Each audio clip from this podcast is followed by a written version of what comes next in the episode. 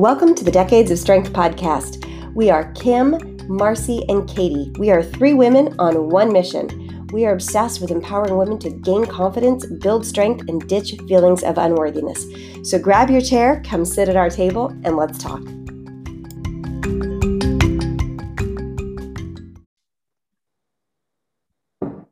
Welcome to the Decades of Strength podcast. I'm your host today. This is Kim, and with me I have Marcy Nevin and Katie Crocus. Hi, ladies. Hi, Kim. Hi, Kim. How's everybody doing?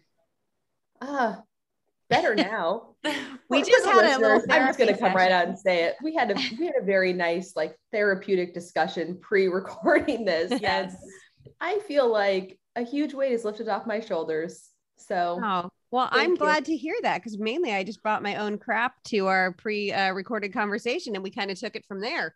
We all did, which was beautiful, which is what friends are for, right?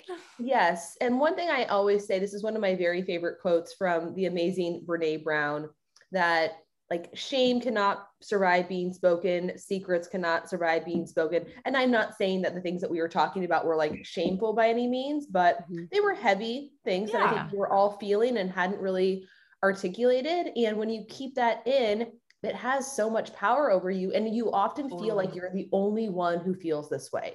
Like, no, and I talk to my clients about this all the time, especially with some of the deeper inner work, how they feel about themselves, the things that they do kind of behind closed doors. And I'm like, trust me, you are not the only one who feels this way, who does these things. And the more you believe that you are, the more you hold it in because you're embarrassed or you're shameful, the harder it's going to be to move past it, the worse you are going to feel. But 99% of the time, whenever you own it and you speak it out loud to someone else, you are met with, like, oh yeah, me too. Yeah, I do that. I think that. I feel that way. And then it's just this, like, I feel so much better because, oh, I'm a human just like everybody else. Yeah, that is so true, Marcy. So true. Anyway, look, I feel better already, and nothing's changed since I got on the call with you guys, right? Right? Nothing's changed. It's all exactly the same way as it was. So, ladies listening, go find some friends and that you can trust, and tell them what you're thinking about. Exactly. Tell them about what's bothering you, and just hearing that other people relate and you're not alone can really, really just help. Mm-hmm. So true. Well, how was everybody's Thanksgiving on a lighter note? Was it Thanksgiving? I feel like it's already, like, December 15th. Happy New Year. Right. It was good. And, I mean, it was certainly, like, I think for most people, it was a blur of a weekend for me. Like, it came and went, and I don't even have anything to say that we did. Like, we just kind of, you know, did our birthday celebration, did our holiday celebration on Friday, and then, like, watched a bunch of football and, like, eased into Monday. I don't know. Like, what about you guys? Mars, how about you? You know, Thanksgiving was bizarre this year, for lack of a better word. I don't know if I talked about this on the podcast, but the holidays used to be my thing. I took control over all of it, and I did all the cooking. I didn't really do the shopping. We kind of had this, like, teamwork thing. My mom would do the shopping. As much as I love to go to the grocery store, I literally go to the store, like, every day just to get a few things because I enjoy it. People think I'm crazy, but I do not like shopping during the holidays. So my mom would do the shopping. I would do all the cooking. My dad, or whoever I was, you know, dating or married to at the time, would do the taste testing. It was perfect. Well,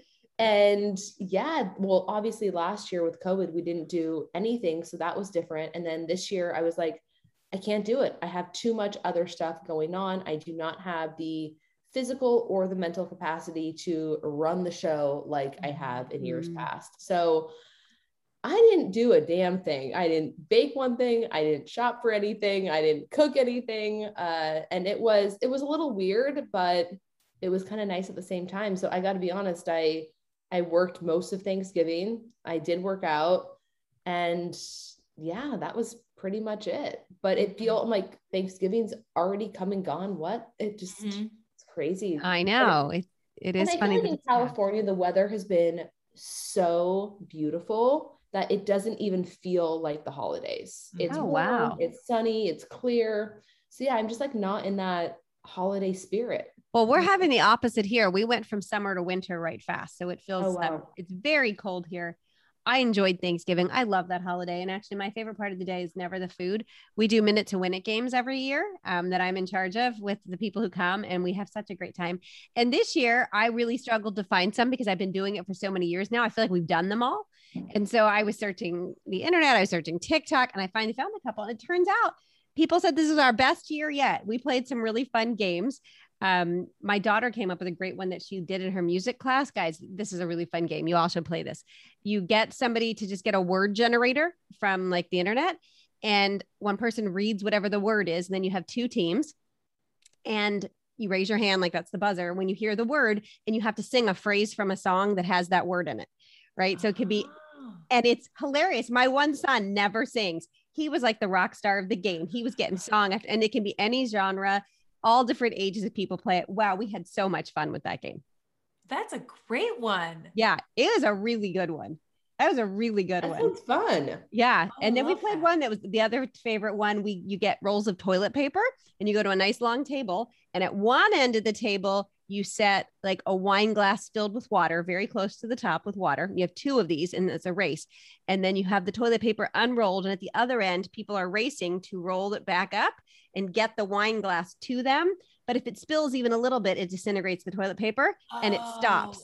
And so it's a race, but it's the funniest race because you say go and nothing happens because people are moving so slowly at first, but it was really competitive to see who could win. And so we did that one in rounds and had like an ultimate winner. It was fun. It was a good Thanksgiving. Amazing. Oh, that's wonderful. And yeah, I was a little worried about you, Kim, because I was like, I have not seen Kim on Instagram. I sent a message to our podcast text message thread. I'm like, Kim has not responded. I know. You know what, ladies? I would say you a private message, be like, can you just tell me that everything's okay? You should. I would have responded to that. I just totally checked out and I had not intended to do it. I was telling you ladies, I had a little brouhaha on TikTok. Things kind of blew up over there. It upset me.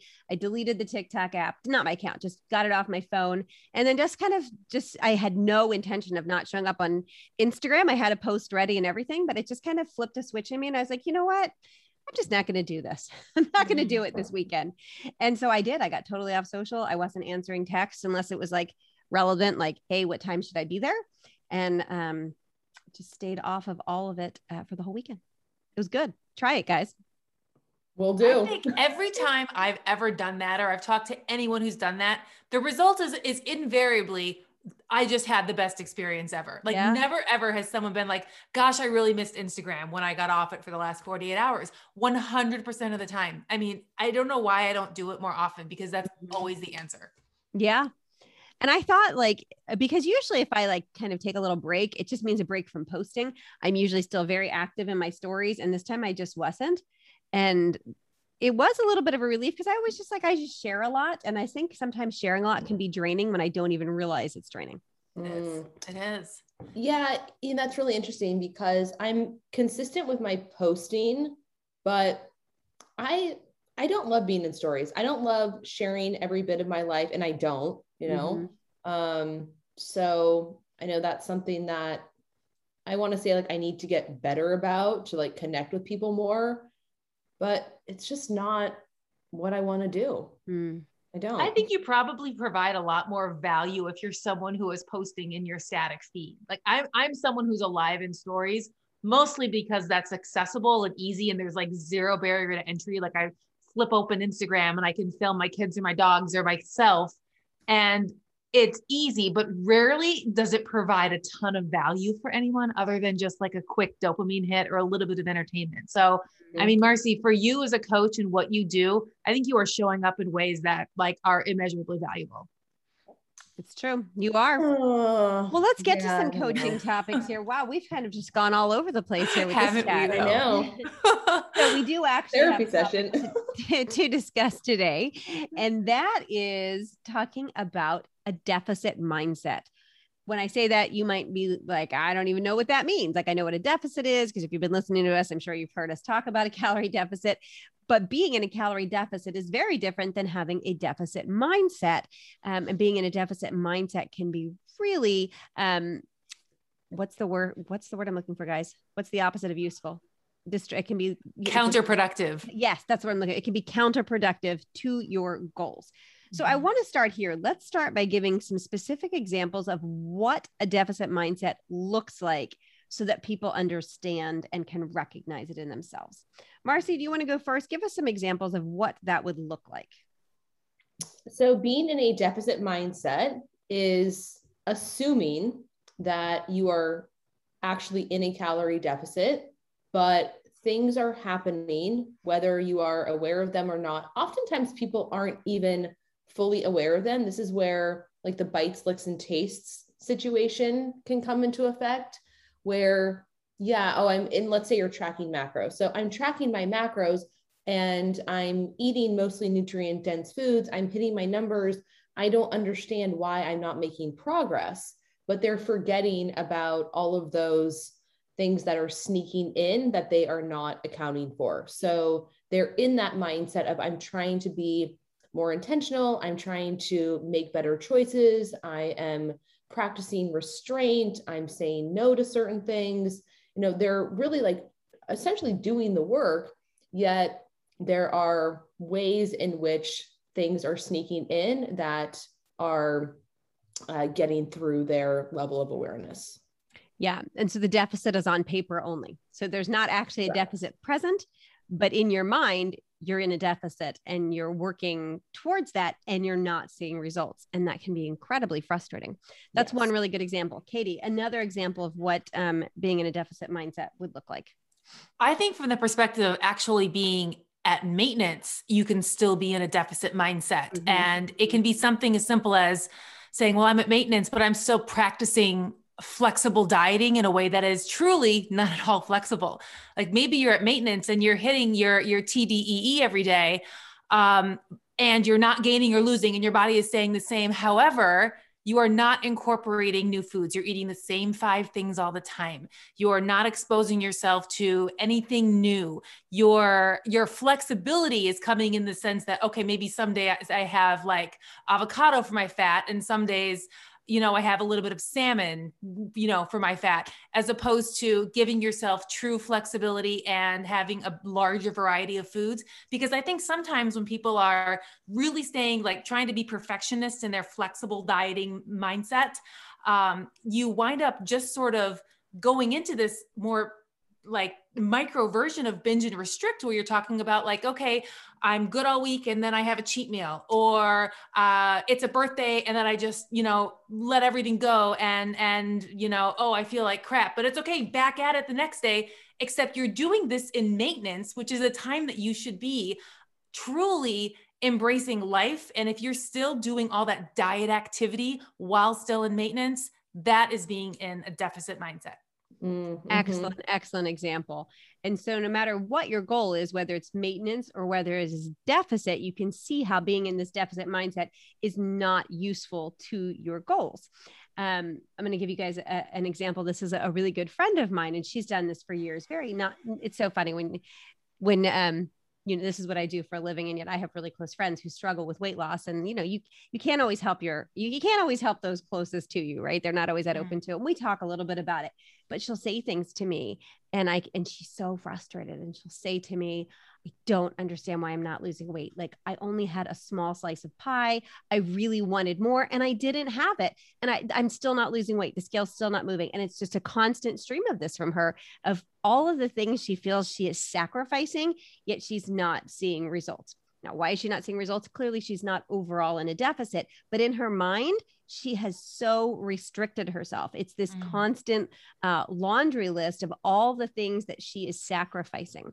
And that's exhausting, to constantly feel like I'm trying so hard, but I'm not getting anywhere.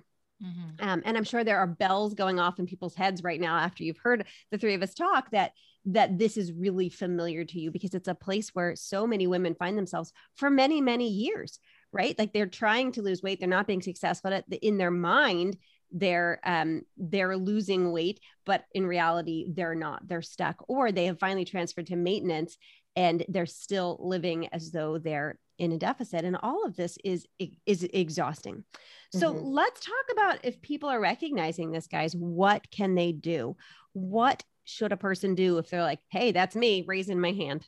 Katie, let's start with you. What are, there's obviously more than one answer to this. So let's just kind of brainstorm some of our best options. Sure. So for me personally, I'm someone who actually lived in, I think, a deficit mindset while in maintenance for a really long time, because I was so focused on maintaining a physique that was lean. And so in order to do that, even while I was at maintenance calories, which were real healthy, like we're talking 22 or so 100 calories, I was very rigid in my flexibility, if that makes any sense. And so, you know, it was, again, like I said a little bit before, it was mostly the same meals every day. It was ensuring protein was a priority at all times. It was practicing a lot of the same things and tips and tricks that I would tell someone in a deficit in my everyday life when I was not in a deficit, which was leading to things like a super bloated belly because of all of the volume foods.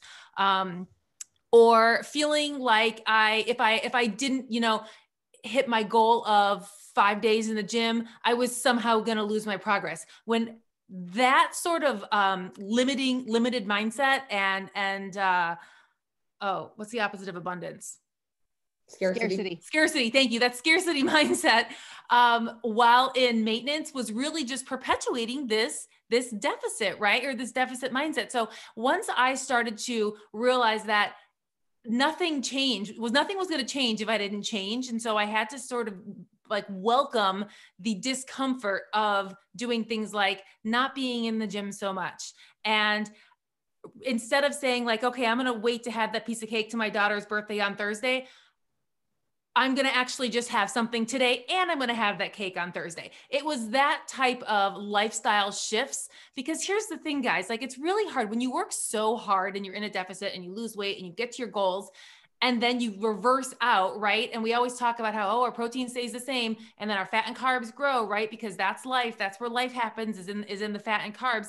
And that's all true. But if you carry everything else with you, all of those deficit activities with you, that's where you're going to run into problems. So it comes down to like crossing some things off. Like, yes, protein is really important. Let's not forget it. But if you have a meal that does not have protein in it, you're going to be fine.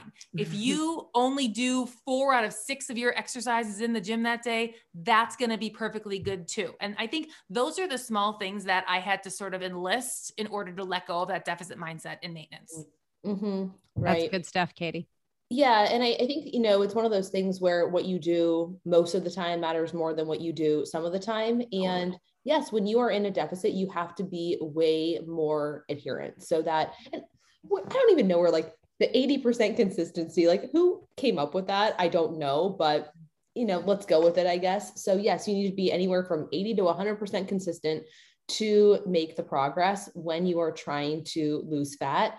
But to Katie's point, when you are in maintenance, things can be a little bit looser, and that is okay. So I talk about self-trust a lot with my clients, because I am someone who I trusted myself almost too much when it came to being able to hit my numbers, get my steps, do my workouts, but I didn't trust myself to loosen the reins. And like what Katie was saying, just step off the gas or allow myself to not do the things that I, for years, felt that I absolutely had to do to make the progress. So developing sense of self-trust, which can be difficult. It can be, like mentally stressful for people who have been in that deficit mindset for a really long time. And they've, you know, been doing these habits with like extreme precision. So to let go of them is a little bit scary. Like they don't know what is going to happen on the other side of that. So you have to put yourself in the position. It's like exposure therapy, where I am going to go for one day without tracking my food, or maybe it's not even a full day. I'm just going to do one meal where I don't track my food. So I'm going to go out to eat and I'm not going to try to pre-plan it in my Fitness Pal. I'm not going to think about the numbers. I'm just going to go enjoy, try to eat mindfully. You know, we talked about this, like leave the bites behind if I'm not, or if I become satisfied. And yeah, just practice building that trust with yourself and realizing that when I let go a little bit, nothing bad happens. And if most of the time I'm within my calorie targets, I'm getting, you know, an average of however many steps per day, I'm doing at least, you know, 2 to 3 workouts, then I'm going to be fine, because it's way easier to maintain your progress than it is to make the progress. Yeah, for sure. I'll say this about deficit mindset in maintenance. I was just speaking to one of my members this morning about this, being very intentional and cautious about the weight that you choose to maintain. And Katie, I think you were kind of touched on this briefly. If you choose to maintain an incredibly lean weight, you will likely struggle to actually live comfortably in maintenance. Mm-hmm. Because your body's not actually comfortable in that mm-hmm. that low level of body fat, and you want to be higher. And so in order to stay there, you really do need to constantly be working on that, all those things that don't allow you to live a more abundant life when it comes to food in maintenance. And so selecting a weight carefully that is a weight you like how you look and can comfortably maintain, I think can really be a big piece of not staying in a deficit mindset in maintenance. Well, the other thing you have to consider is, what do you really want? Because this is something I've written about in my content. One round of fat loss is likely not going to get you to your ideal physique. Maybe it will. If so, lucky you. But I know for me, even after years and years of doing everything right, my last fat loss phase, which was 2 years ago, I got to the end of it and I was like, oh my gosh, I am so small. Like, I do not have nearly as much muscle as I thought I did. And I was having this conversation with my coach, Vince, a couple of weeks ago, because I finally set up a check-in call with him. And he was like, yeah, I mean, the fact that we had to like take your calories so low that you had to get to such a low body weight to, you know, like reveal that physique, was showing that you had a lot of muscle that you actually needed to put on. So I have now not been dieting for 2 years. And am I a little bit uncomfortable? Yeah, I am. Hopefully I put on some muscle in that time. But if you are saying that, like, I want to be more muscular, I want to have a better looking physique, well, then I'm sorry, but you're probably going to have to get comfortable being uncomfortable for a little bit of time. The scale is going to go up because muscle weighs something. You are going to have to eat more. So if you don't want to just keep spinning your wheels and looking like the same version of yourself every fat loss phase, then you have to get out of that diet mindset and actually put in the work to do what you say you want to do. Absolutely. That's great advice, Marcy. Now, for those of you who are listening, who are like, I'm not anywhere near wanting to be in maintenance, because I know so, and this is typically the woman that comes to me, is women who've been, as I was, attempting to lose weight for a really long time, 5, 10, 15, 20 years, where it's constantly like, I want to lose 10 pounds. I want to lose 20, 30 pounds. Maybe they're constantly gaining weight and they're just not being successful, and they've yo-yo dieted, and there've been long stretches where they're sort of trying to lose weight, but they're not finding success, and they just already feel burnt out on dieting, and they haven't even made any progress yet. And if that is you, as I'm sure it is many people, there would be 2 options I would suggest for you. And with either of them, I think it comes back to the kind of crass phrase, pee or get off the pot. Like, mm-hmm. you can't stay where you are and find success. You need to pick a path and follow it. And mm-hmm. the 2 paths I would suggest for you, and it's going to be different which one I would say person to person, is either take a really serious, dedicated maintenance phase. And it doesn't have to even be that long. If you're a person who's never purposely been in maintenance, take a couple of months where you're practicing being in maintenance, and then you might find that you're really ready to finally hit a deficit with consistency when you haven't been restricting yourself so much.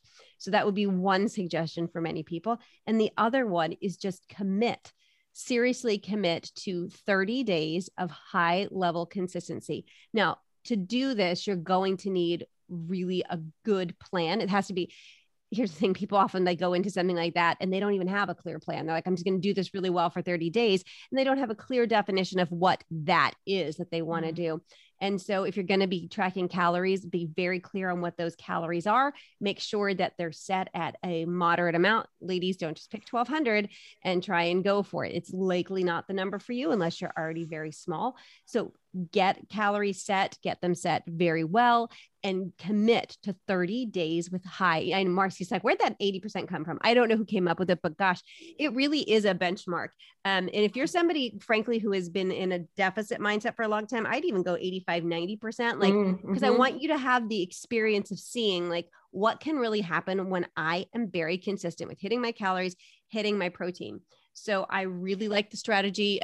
Our friend Jordan Seid is the person who I learned this from. I don't know that he invented it, but the idea of having a consistency calendar, it's something I do with all my course members. You get a calendar, you print it out, and you give yourself an X every day that you hit your calorie target and your protein target. Okay.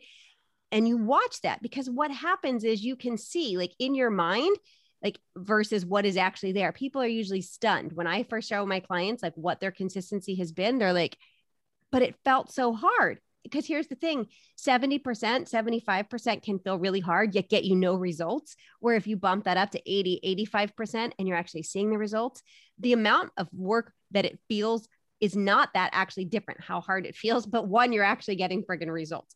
So get a consistency calendar, get really good numbers, and commit to stick to it for 30 days. I think you're going to finally see that boost of like, oh, this does work for me. Absolutely.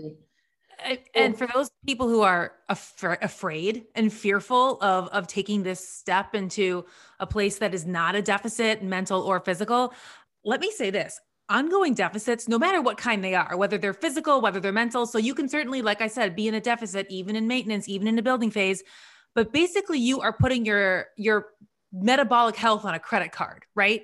You're going to have to pay it back, and it comes with interest. So the longer you keep kicking this can down the road, the higher the interest payment's going to be when you do have to recover. So, you know, again, if you're sitting here like, oh, I'm not ready, I'm scared. Know that the longer you wait, Kim, to your saying at the beginning of what you had said, like the harder it's going to be to sort of find and establish your equilibrium again. I'm someone, it took me about a year. I am almost exactly 1 year from the time I decided I was going to make some big shifts, and that was a lot longer than I thought it was going to take. I thought I was going to do like a low FODMAP, like elimination protocol, followed by like no restriction of any kind, and kind of balance out maybe somewhere in March. Good news for, you know, summer, when I was going to be putting on a swimsuit. And it was the opposite. In fact, I think my peak weight might have come somewhere around the end of the summer before it started to kind of like even out and come back down a little bit. Frankly, I haven't even measured myself or weighed myself since July, but I know there are a lot of people out there who are like, I'm afraid to do this because of the scale. And that's something that, let me just say, it is worth the effort. Because again, you're going to have to pay it back at some point. And the sooner you do it, the better off you'll be. Yeah. Love that. Fantastic advice. Anybody else have any? I feel like we've covered a lot of ground here in a really short period of time. Anybody have anything else to add? I think people have some really good action steps to consider here. Yeah, I love what you said, Kim, about putting the 30-day time frame on it, or maybe it even needs to be a little bit longer, you know, if you have more to lose, but 30 days is a good starting point. But that's something that I've been incorporating with a lot of clients right now, who they're like, well, how long am I going to be doing this deficit? And some people don't really mind having that arbitrary kind of like end date in sight. I mean, I'm not going to tell them, oh, we're dieting for a year, you know, but some people really like to know that on this day, I am done. So it's that dangling carrot that they have in front of them. And when they know with certainty that even if I'm not at my goal, at least I get a break, whether that's a diet break, whether that's reverse dieting and going to maintenance. So yeah, if you're not just staring into that dark abyss of like, you know, what is the end date, then it can be a little bit easier to put your head down and just, you know, charge on. 100% agree with that. And I wasn't suggesting that I think people are going to reach their goals in 30 days, but I think so many people have never been able to actually make it 30 days with consistency that they haven't actually experienced what success looks like. And I think you can get that taste in 30 days. And then you can take a little break, even if that's like, you know, like a week at maintenance or just a week of not tracking. And then you can kind of be like, all right, going again, 30 more days, let's do it. You know, I think those kind of numbers can help people. Well, and I just want to say one more thing, because everybody is different in terms of the strategy that they need, the approach that works for them. So also decide what works for you. There are some clients that I have, and I know you guys can probably relate to this, where, you know, they like the same macros across the board every single day of the week. That is what works for them. Some like higher calories on training days, some like lower calorie days. Like they can really push through the lower calorie days Monday through Friday, knowing that Saturday and Sunday, or Friday and Saturday, they have that maintenance break to look forward to. So don't just put yourself into one box. Figure out what is the strategy that is going to work best for me, and that is going to allow me to be a little bit more adherent.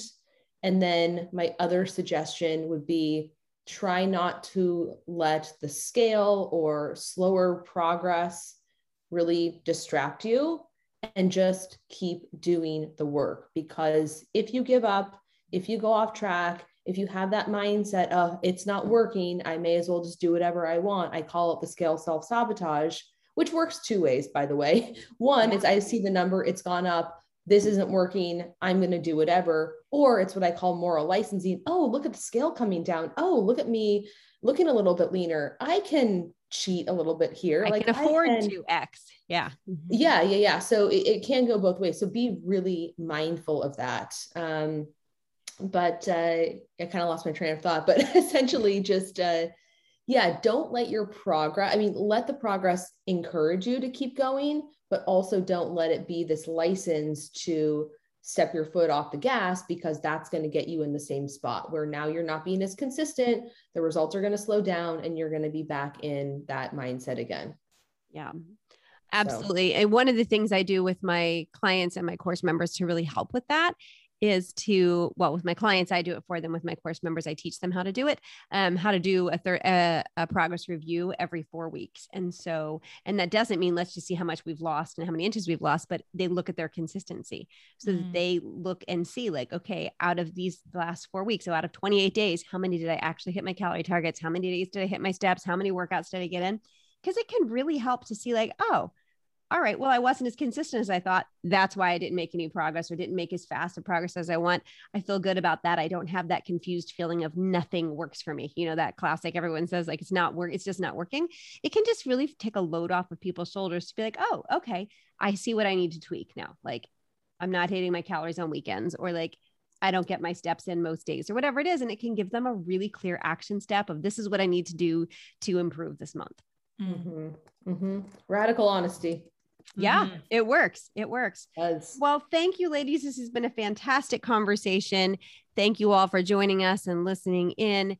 Message us if you have any questions, if you want to talk more about this topic. Katie, can you remind people, how did you found some way that people were leaving us messages? Do you remember off the top of your head? It was on Anchor. I think it was on the Anchor app. So if that's the way you're getting our podcasts, you can leave us a voice recording message. Otherwise, I'm not sure if there's another way that we get pinged for messages, to be honest. Okay. But certainly our DMs, we will always answer those. Always answer DMs.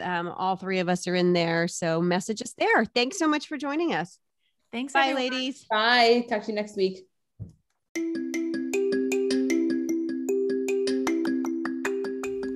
Thanks for joining us for this episode of the Decades of Strength podcast. If you liked this, if it was helpful for you, it would mean the world to us if you left a rating and review wherever you're listening. It really does help our work get in front of more people. Thanks so much for being here with you, and we'll see you again next week.